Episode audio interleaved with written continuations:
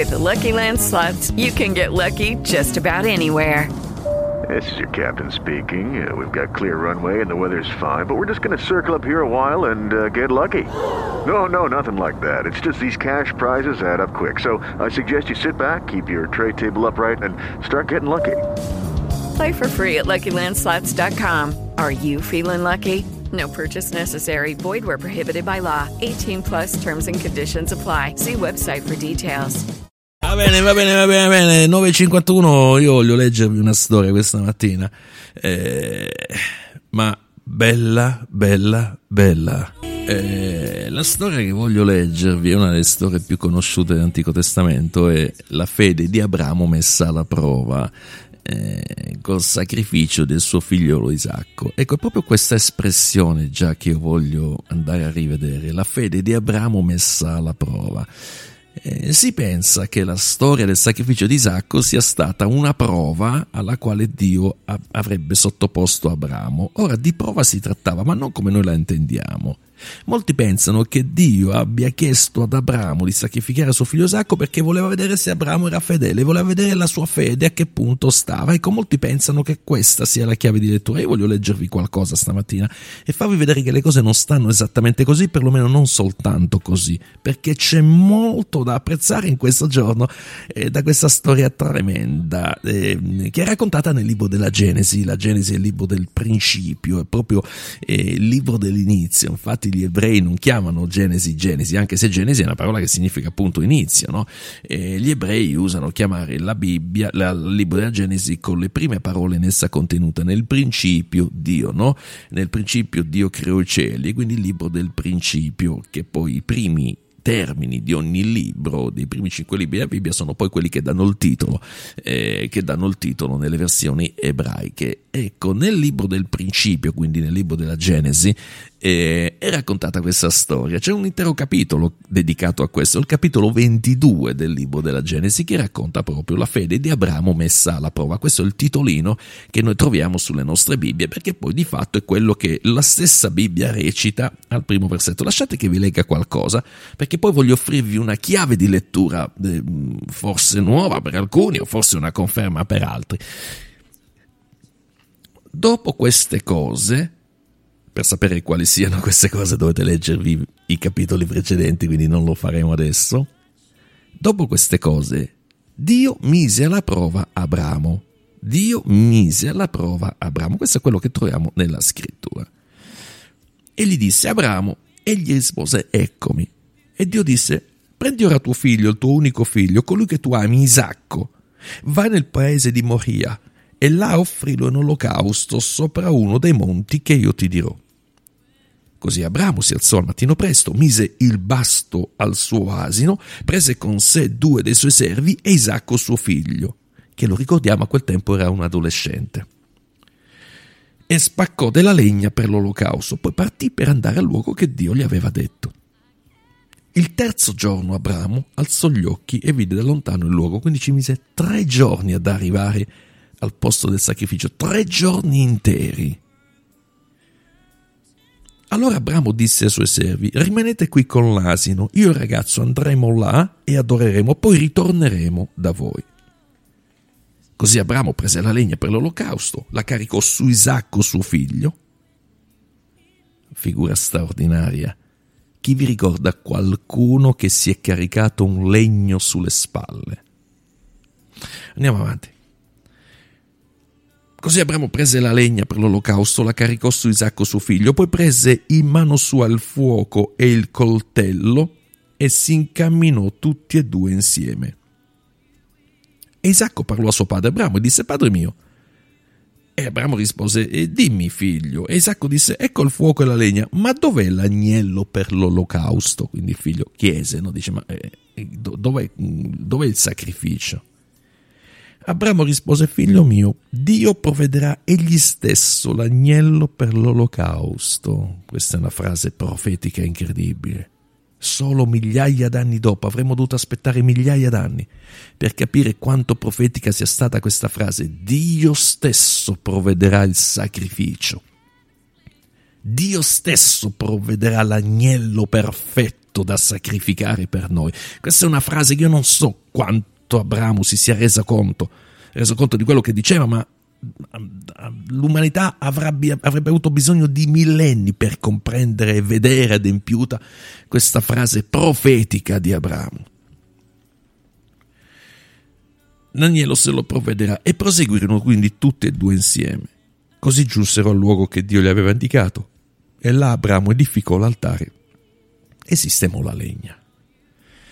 Poi legò Isacco suo figlio e lo depose sull'altare sopra la legna. È interessante questa, non è qui la perla, attenzione, però interessante lega suo figlio, ma il figlio non si è ribellato, non ha detto niente. La vedete l'ubbidienza, la straordinaria ubbidienza di queste persone l'uno con l'altro, meraviglioso. Il figlio era ragazzo, giovane, Abramo aveva più di cent'anni, non era difficile sgusciar via dalle mani del padre e andarsene, scappare. Isacco, quindi lo state capendo, è una figura straordinaria e profetica di quello che Gesù poi farà col padre. Attenzione, attenzione, andiamo avanti, ma eh, non, non perdete il punto. Abramo quindi depose sull'altare il figlio e lo depose sopra la legna. Quindi stese la mano e prese il coltello per uccidere suo figlio. Ragazzi, nessuno faccia una cosa del genere, diciamolo perché non vorrei, cioè, la radio ci ascoltano in tanti. Non è questa una cosa da replicare perché anche qua c'è la rivelazione, seguitemi fino alla fine, perché questo non è un gesto che Dio ha voluto che Abramo facesse come esempio, ma lo ha fatto come sostituzione. Quindi non è un esempio da seguire, ma è qualcosa che eh, eh ora lo vedremo perché, ok? Quindi Abramo stese la mano, prese il coltello per uccidere suo figlio, ma l'angelo dell'Eterno lo chiamò dal cielo e disse Abramo, Abramo. E lui si fermò e disse Eccomi. L'angelo disse non stendere la tua mano contro il ragazzo e non gli fare alcun male. Ora infatti so che tu temi Dio perché non mi hai rifiutato tuo figlio, l'unico tuo figlio. Allora Abramo alzò gli occhi e guardò ed ecco dritto davanti a lui un montone che era stato preso per le corna in un cespuglio. Così Abramo andò, prese il montone e lo offerse in olocausto invece di suo figlio. E Abramo chiamò quel luogo Jehovah Jaira, che significa al monte dell'Eterno sarà provveduto. Io e Lucia siamo stati su questo monte, perlomeno siamo stati sulla catena che comprende questo monte, che è la stessa catena montuosa che ospita il Golgota. È già profetica l'idea che Abramo stava sacrificando suo figlio Isacco sullo stesso posto dove migliaia di anni dopo Dio il Padre sacrificherà suo figlio Gesù. Ora, che cosa ha a che fare questa storia con noi? Come vi ho detto, noi la chiamiamo la fede di Abramo messa alla prova. Perché all'inizio Dio stesso dice, eh, Dio mise alla prova Abramo. Lo, lo dice in ebraico esattamente quello che dice la Bibbia, Dio mise alla prova. E poi dopo Dio dice, io so infatti che tu non mi hai rifiutato il tuo unico figliolo. Ma quando Dio dice che mette Abramo alla prova, noi abbiamo il concetto dell'idea che Dio dice, Abramo, fammi vedere se mi sei fedele. È come se Dio eh, sembrasse giocare con il figlio di Abramo. Non era questo il punto, ma tu ti immagini Dio che dice, guarda, fammi vedere se sei in grado di uccidere tuo figlio. Fammi vedere cosa sei capace di fare. Ragazzi, non sono cose che si fanno. Sono come quelle persone, avete sentito quella storia, no? Di un tale che ehm, viene dalla Russia, credo dalla Cina, questa storia anni fa l'ho sentita di dei fratelli che eh, sono arrivati in una città, in un paese, c'era una riunione di cristiani, si sono travestiti da terroristi, hanno preso delle armi finte, sono entrati in questa chiesa e hanno detto a tutti, tutti quelli che eh, noi siamo qui venuti a uccidere i cristiani, tutti quelli che non sono veri cristiani possono andare via, saranno salvi e gran parte delle persone in chiesa si sono alzate e se ne sono andate. Quando sono uscite sono rimasti là solo il pastore e qualche altra persona. Loro hanno abbassato le armi e hanno detto ok, noi siamo dei fratelli, volevamo solo essere sicuri di fare la lode a Dio con i veri cristiani.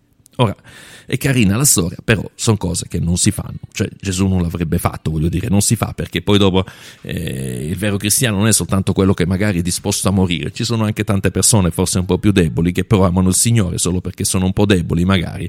Un pochettino, ecco, non vuol dire che non siano veri cristiani. Quindi sono gesti, sono gesta che sì, carine a sentirsi, ma non si fa.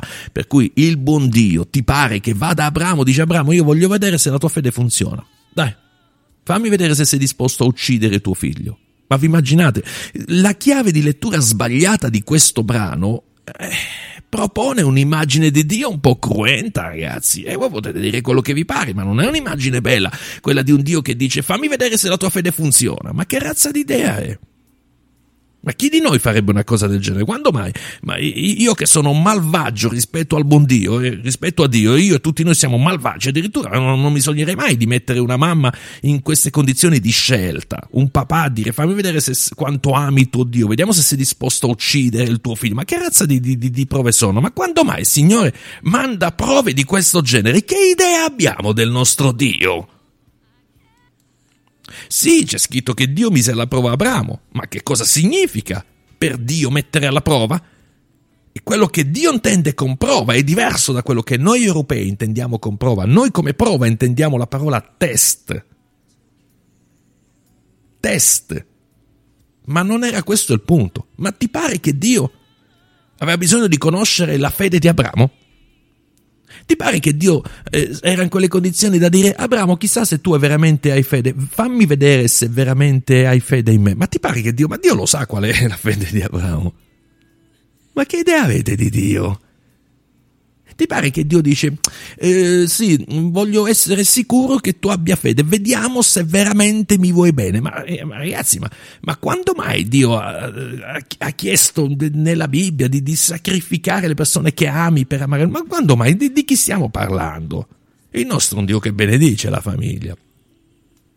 Non che dice di fare altre cose. Perché, perché è successo? Cosa è successo qua? Veramente voi pensate che questa storia sia la fede di Abramo messa alla prova? Dio non ha mai detto che voleva provare la fede di Abramo, Dio ha detto semplicemente all'inizio che mise Abramo alla prova, ma cosa vuol dire metterlo alla prova? Quello che è successo non è stato un test da parte di Dio per vedere a che livello fosse la fede di Abramo. Ragazzi, non è così. Primo, perché Dio lo conosce, la conosce la fede di Abramo, già la, la lo sa. Se, no, state tranquilli. Dio non ha bisogno di, di, metterti alla prova per vedere e sapere, tanto più dicendoti di uccidere un figlio che lui stesso ti ha dato. Eh, però dice alla fine lui però lo ha salvato. Sì, ho capito, ma ti pare che Dio si mette là a giocare con la, il dispiacere? Sono sicuro che Abramo, mentre stava per uccidere Isacco, forse piangeva. Sono sicuro. Sono sicuro. La Bibbia non dice tutto questo, ma sono sicuro. Pensando come può essere un padre, sono sicuro che Abramo, nell'obbedienza a Dio, sicuramente piangeva, era, forse sperava che qualcosa accadesse, non è che fosse felice di questo, ma ti pare che il Dio ti mette in una condizione drammatica di scelta, o me o lui, ma, ma non, non è nel carattere, nel pathos di Dio questo. E allora che cosa è successo là? Tutto quello che Dio dice all'inizio è che Dio ha messo Abramo alla prova, che vuol dire metterlo alla prova. Intanto non si è mai più ripetuta in tutta la storia dell'umanità una cosa di questo genere, quindi vuol dire che questo non è un normale, una normale prassi divina, ma è qualcosa di particolare. Che cosa è successo lì? Andiamolo a vedere un po' più da vicino. Se avete pazienza con me di farci una chiacchieratina su questo che cosa è successo là? Cosa, di, di, cosa stiamo parlando? Attenzione che questo ha un impatto con, con, con la nostra quotidianità. Intanto il monte su cui si è eh, svolta tutta questa vicenda è lo stesso, perlomeno è la stessa catena montuosa, ma credo che alcuni dicono addirittura la stessa collina più o meno, storicamente di quello si tratta, eh, dove poi millenni dopo la croce sarà messa, eh, dove Gesù morirà. Quindi già si capisce in qualche modo che Isacco ha a che fare con Gesù, già si capisce, no? un pochettino, no? Anche insomma chi magari legge poco la Bibbia, però un pochettino intuisce che la figura di Isacco ha a che fare con la figura di Gesù e quindi tu dici dirai Gesù è stato sacrificato e allora eh, Isacco no, e sembra quasi che Dio, eh, alcuni pensano, sì va bene, Dio dice io voglio sacrificare il mio figliolo, ma voglio prima vedere se lo fai tu. Ma, Ma, ma, voglio dire, ragazzi, attenzione a non dare un'immagine di Dio che sembra quella di, boh, non lo so, eh, un po' strana, insomma, se Dio vuole sacrificare qualcuno lo fa e sacrifica egli stesso senza il bisogno di, di, di, di chiedere anche a te un sacrificio. Per cui che cosa è successo là sul Calvario? O perlomeno sul Monte Moria, come si chiamava in quel tempo? È molto semplice. Abramo è stata la prima persona dopo Adamo, quindi stiamo parlando eh, di situazioni patriarcali, Adamo ed Eva erano persone eh, che vivevano con Dio, sappiamo il peccato poi ha separato non solo Adamo ed Eva ma anche tutta la discendenza. E dovremmo aspettare, sì, poi si passa per Noè, il diluvio, situazioni, ma dovremmo aspettare Abramo per leggere finalmente un uomo amico di Dio L'espressione amico di Dio data ad Abramo è la stessa espressione che Adamo aveva quando era nel giardino. Amico di Dio, forma diversa naturalmente. Ma Abramo è stata la persona eh, in qualche modo ritornata in amicizia con Dio. Abramo è stato per Dio il rappresentante dell'umanità dopo che il primo rappresentante, cioè Adamo, era caduto. Il primo rappresentante dell'umanità, il primo governatore dell'umanità era Adamo. Tanto è vero che cadendo Adamo, l'umanità è caduta, e questo ce lo racconta l'Epistola ai Romani, per un solo, la caduta di uno solo, tutti sono caduti. Non a caso Gesù poi sarà definito l'ultimo Adamo, il rappresentante dell'umanità. Quindi il primo rappresentante dell'umanità era Adamo insieme ad Adamo ed Eva, e per la loro caduta tutta l'umanità è caduta. L'ultimo rappresentante, l'ultimo Adamo, è stato Cristo che per la sua obbedienza tutta l'umanità ha obbedito. Ecco perché ricevendo Cristo noi siamo in, in benedizione con Dio. Nel frattempo, fra il primo Adamo e l'ultimo Adamo, c'è stato Abramo. Abramo è stato il momento eh, di interregno fra la caduta di Adamo e la venuta di Cristo. Abramo è stata l'anello, è stato l'anello di congiunzione di queste due grandi realtà. Quando l'umanità era tenuta insieme da Adamo, era nella benedizione e quando dopo Cristo è stata tenuta e tenuta insieme da Cristo una benedizione nel frattempo, fra la caduta di Adamo e l'avvento di Cristo, quello che ha tenuto insieme l'umanità è stato Abramo. Abramo è stato in qualche modo, io non so lui quanto fosse consapevole. With the Lucky Land slots, you can get lucky just about anywhere. This is your captain speaking. Uh, we've got clear runway and the weather's fine, but we're just going to circle up here a while and uh, get lucky. No, no, nothing like that. It's just these cash prizes add up quick. So I suggest you sit back, keep your tray table upright, and start getting lucky. Play for free at LuckyLandSlots.com. Are you feeling lucky? No purchase necessary. Void where prohibited by law. 18 plus terms and conditions apply. See website for details. With Lucky Land slots, you can get lucky just about anywhere. Dearly beloved, we are gathered here today to. Has anyone seen the bride and groom? Sorry, sorry, we're here. We were getting lucky in the limo and we lost track of time. No, Lucky Land Casino, with cash prizes that add up quicker than a guest registry. In that case, I pronounce you lucky. Play for free at LuckyLandSlots.com. Daily bonuses are waiting. No purchase necessary. Void where prohibited by law. 18 plus. Terms and conditions apply. See website for details. di questo. Ma Abramo è stato in qualche modo il rappresentante dell'umanità, il sacerdote che rappresentava l'umanità davanti a Dio. E infatti, nel libro della Genesi si parla proprio di un patto fra Abramo e Dio stesso. È Dio stesso che dice molte volte a Abramo, io in te benedirò le nazioni, in te saranno benedette le famiglie della terra. Abramo è diventato per Dio il rappresentante dell'umanità. Quindi noi dobbiamo vedere Abramo non come una singola persona, ma come colui che rappresentava l'umanità. Perché quindi Dio ha chiesto ad Abramo di sacrificare Isacco? Proprio in virtù di un patto che era stato sancito e di cui la Bibbia parla. Fra l'altro, io nella mia scuola biblica eh, insegno molto sul patto fra Dio e Abramo, uno dei patti più importanti in assoluto. In assoluto. Che, che, che, eh, che troviamo nella Bibbia, nel, in Genesi 15 si parla del patto fra Abramo e Dio, Che cosa è successo? È successo che quando Dio ha fatto un patto con Abramo, è entrato in una sorta di legalità. Vedete, i patti sono accordi legali. Gloria a Dio per i patti. Sapete che sulla croce c'è stato un patto? Lo sapete che c'è un patto sulla croce fra Dio il Padre che rappresenta la divinità e Gesù il Figlio che rappresenta l'umanità? Lo sai che non sei stato tu a fare un patto con Dio? È stato Gesù Cristo a farlo e tu sei nel patto in virtù di beneficiario. Questo vuol dire che un tuo errore non romperà il patto. È straordinario. Ma non era così prima di Cristo. Prima di Cristo Dio per benedire l'umanità ha fatto un patto con un uomo, con Abramo. C'era un problema nel patto con Abramo, che quando Abramo cadeva l'umanità aveva problemi e quando Abramo ubbidiva l'umanità era benedetta. Questo è quello che la legge mosaica porta avanti. Fai il bene sei benedetto, fai il male sei maledetto. Ora questa realtà ci ha accompagnato fino alla croce. Ora, quando quindi Dio ha chiesto ad Abramo di sacrificare suo figlio dicendo lo metto alla prova, non era per vedere se Abramo obbedisse, ma era perché la richiesta di un patto legale lo richiedeva. Il patto dice sei fedele tu e sono fedele io.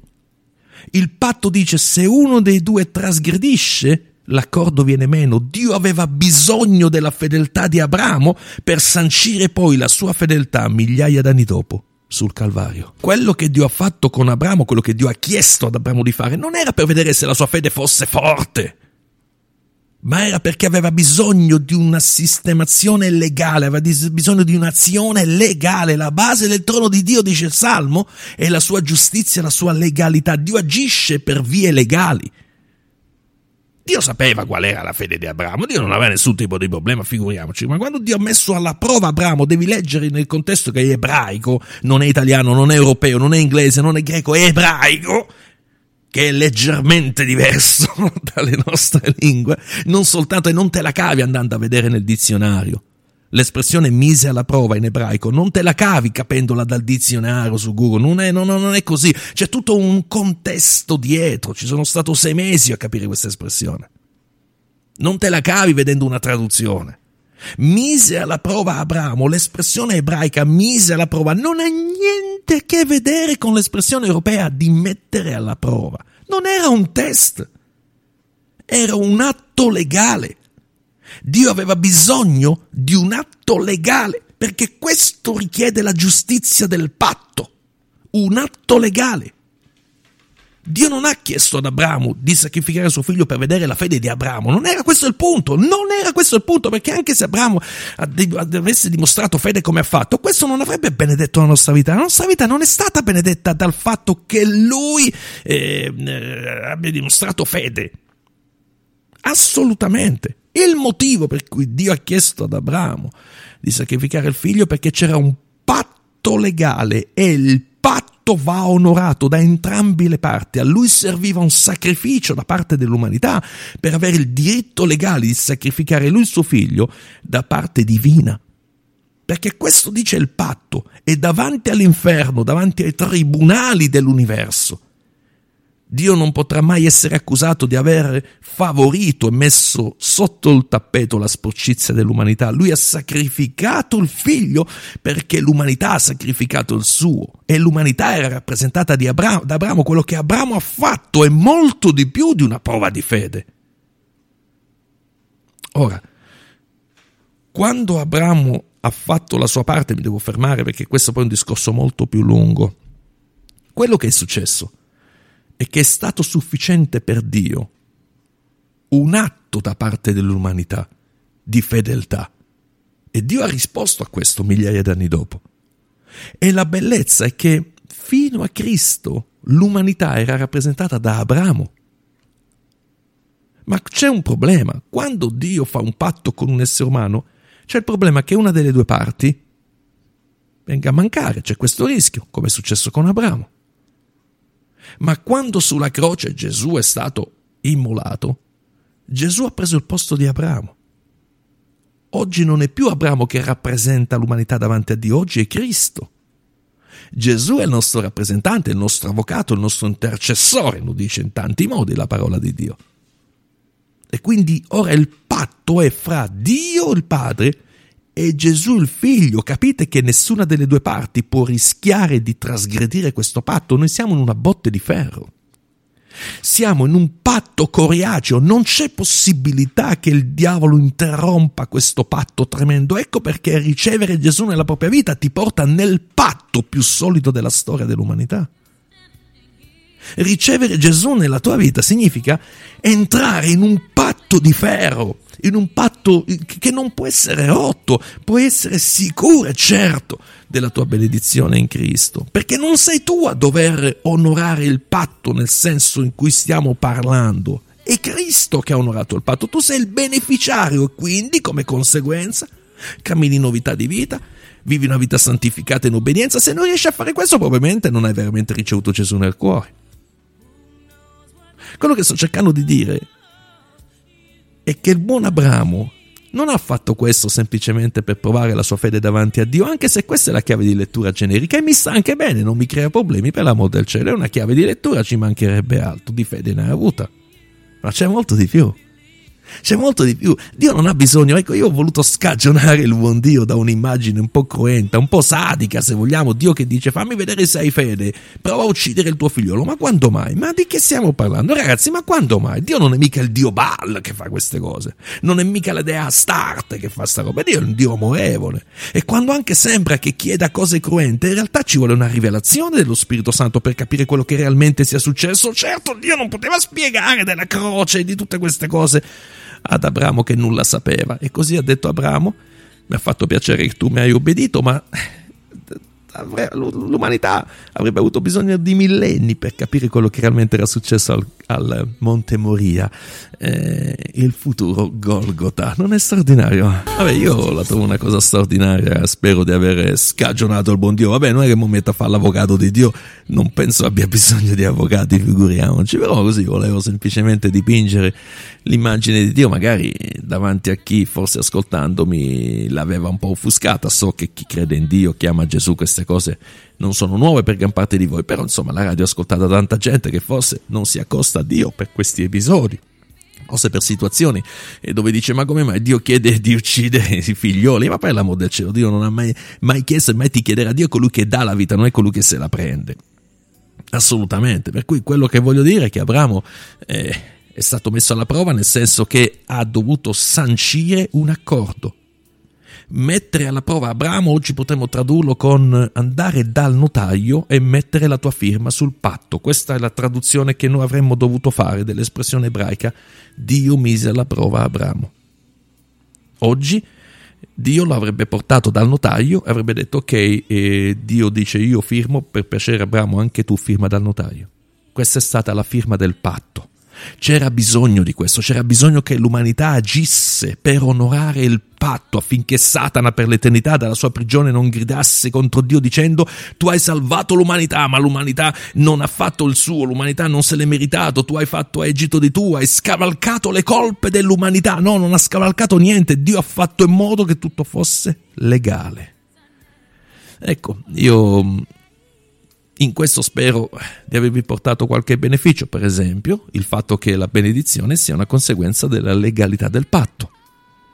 Tu sei erede in Cristo, dice la Bibbia, se hai Gesù nel cuore hai una sorta di eredità, l'eredità è la tua anche se non te la meriti, alla fine le eredità sono così, quanti di voi vorrebbero ereditare da un lontano parente, che ne so, in Australia, sai quelli che dicono eh, è un antico parente ha lasciato un'eredità milionaria che ne so sai queste storie così no? Eh, ecco, quanti di voi vorrebbero ereditare so, queste cose ecco, ecco in Cristo Gesù c'è una, una roba simile e l'eredità quando la erediti non è che la erediti perché sei stato bravo, bravo, buono o cattivo, la erediti perché sei parente. E se sei in Cristo Gesù sei parente di Abramo. Se sei in Cristo Gesù sei parente di Cristo, capitemi, Gesù si presenta come il nostro primogenito, il fratello maggiore, quello che è suo e tuo. E quindi sto cercando di dire che la realtà cristiana, al netto di tante altre situazioni, è una realtà legale. Noi siamo in un patto, possa Dio darci rivelazione su questo. E dire al di là di tutto, Signore, c'è un patto c'è un patto nella nostra vita. Io posso ricevere aiuto da Dio in virtù anche del patto. E, e, e questo gli ebrei lo hanno capito, magari non eh, gli ebrei che ancora magari non sono messianici, ma loro lavorano su un discorso del patto mosaico, per esempio, del patto abramico. Hanno chiara questa cosa. Quando entrano in Cristo non hanno difficoltà a realizzare il patto. Israele sa che è in un patto con Dio, sebbene mosaico, ma in virtù di questa fede nel patto, ragazzi, vince le guerre, vince le battaglie e non lo distrugge nessuno. Attenzione, quanto più noi in Cristo. Quindi dobbiamo entrare in una cultura di patto. C'è un accordo legale sul cielo sancito da un notaio davanti al notaio dell'universo. C'è un atto notarile dell'universo dove c'è la firma di Dio il Padre, ma prima della sua c'è la firma di Abramo dell'umanità e poi di Cristo Gesù. Ragazzi, di questo stiamo parlando. I tre grandi patti della storia. Quello di Dio con Adamo e quello di Dio con Gesù. Con Gesù. Nel mezzo c'è il patto abramico di cui abbiamo parlato stamattina. E il buon Alessandro da Torino, discepolo prezioso, ciao Ale, scrive buongiorno da Torino, saluta tutti, e questa non è una perla ma è una collana di perle, grande Ale. No, vabbè, eh, io, io, io io, me, me, commuove questa cosa, dico la verità, poi io non sono un tipo facile alla commozione, ma mi, mi piace un sacco questa cosa. Eh, ne parlo tanto anche alla scuola biblica Zoe, anzi chi volesse saperne un po' di più, beh vi invito a iscrivervi al nuovo corso della scuola biblica Zoe, no, ma, ma, lo dico adesso mi sta venendo in mente, perché poi insomma, chi ne vuole sapere di più, io ho una serie di 10 video lezioni sul patto fra Dio e Abramo, ragazzi, ma di questo stiamo parlando, eh? è una realtà incredibile, forse possiamo apprendere apprezzare una cosa da questa chiacchierata mentre mi avvio alla conclusione. Eh, dire Signore aiutami a vedere la legalità del patto. E noi ci muoviamo sì nella misericordia di Dio, per l'amor del cielo, guai se non ci fosse, ma anche Dio ci mette in una sicurezza notarile. Come quando qualcuno dice ti voglio regalare che so, un immobile, una casa. Sì, ho capito, finché non vai dal notaio, quella, la, la parola rimane parola. Poi per carità sarai di parola, non metto in dubbio. Però cos'è che sancisce la serietà di una donazione oggi? L'atto notarile. Ragazzi, ma se il Vecchio Testamento e il Nuovo Testamento si chiamano testamenti, in ebraico si chiamano patti, testamento è una parola latina, che significa la stessa cosa. Ci sarà un motivo, non è che parliamo di primo libro, secondo, parliamo di testamenti, patti, atti notarili. La salvezza ha a che fare con questo e Dio ha voluto che noi sapessimo. Dio non aveva bisogno dell'atto notarile, noi abbiamo bisogno dell'atto notarile. Dio non ha bisogno di questo, Dio è Dio, ma Dio voleva che noi realizzassimo quanto serio Lui sia nel dirci che vuole donarci le sue benedizioni. Dice io vi faccio un patto con voi, mi impegno.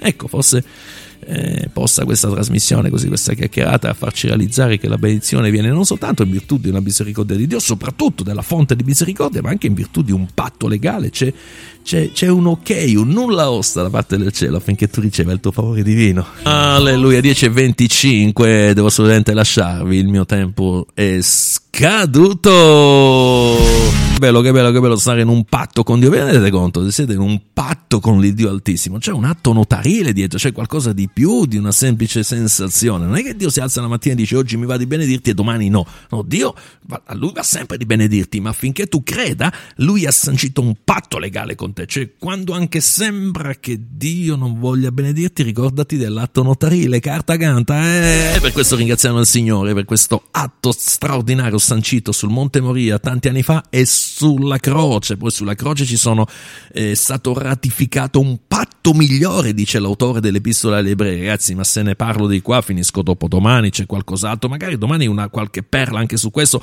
perché il patto del Golgotha è qualcosa di straordinario che vale la pena davvero di vedere, ma eh, lasciamo da parte per adesso questo e rimaniamo, rimaniamo con questo concetto questa mattina, c'è un patto che ha sancito delle benzioni per te e tu dovresti usufruirne, eh, anche perché poi il patto ti serve una cosa sola, ad avere sicurezza. Il motivo per cui Dio ha voluto che tu sapessi di questo patto era per darti certezza, darti sicurezza, farti essere sicuro del fatto che Lui voglia benedirti. Luca Adamo vi saluta, vi dà la risentirci domani mattina qualora vogliate farlo, ricordandovi che oggi martedì ci sarà il concerto di Fernandino a Roma, eh, se volete riascoltare l'inizio dove ho parlato di questo, eh, c'è la replica alle ore 15, ma alle 15 c'è anche già il eh, seminar workshop di Fernandino a Roma presso il Ministero Chase, un'informazione informazione sul sito www.radiozoe.org e sarete reindirizzati al sito anche informazione sulla location per il concerto alle ore 20 di Fernandinho e alle ore 15 workshop dello stesso artista a Roma.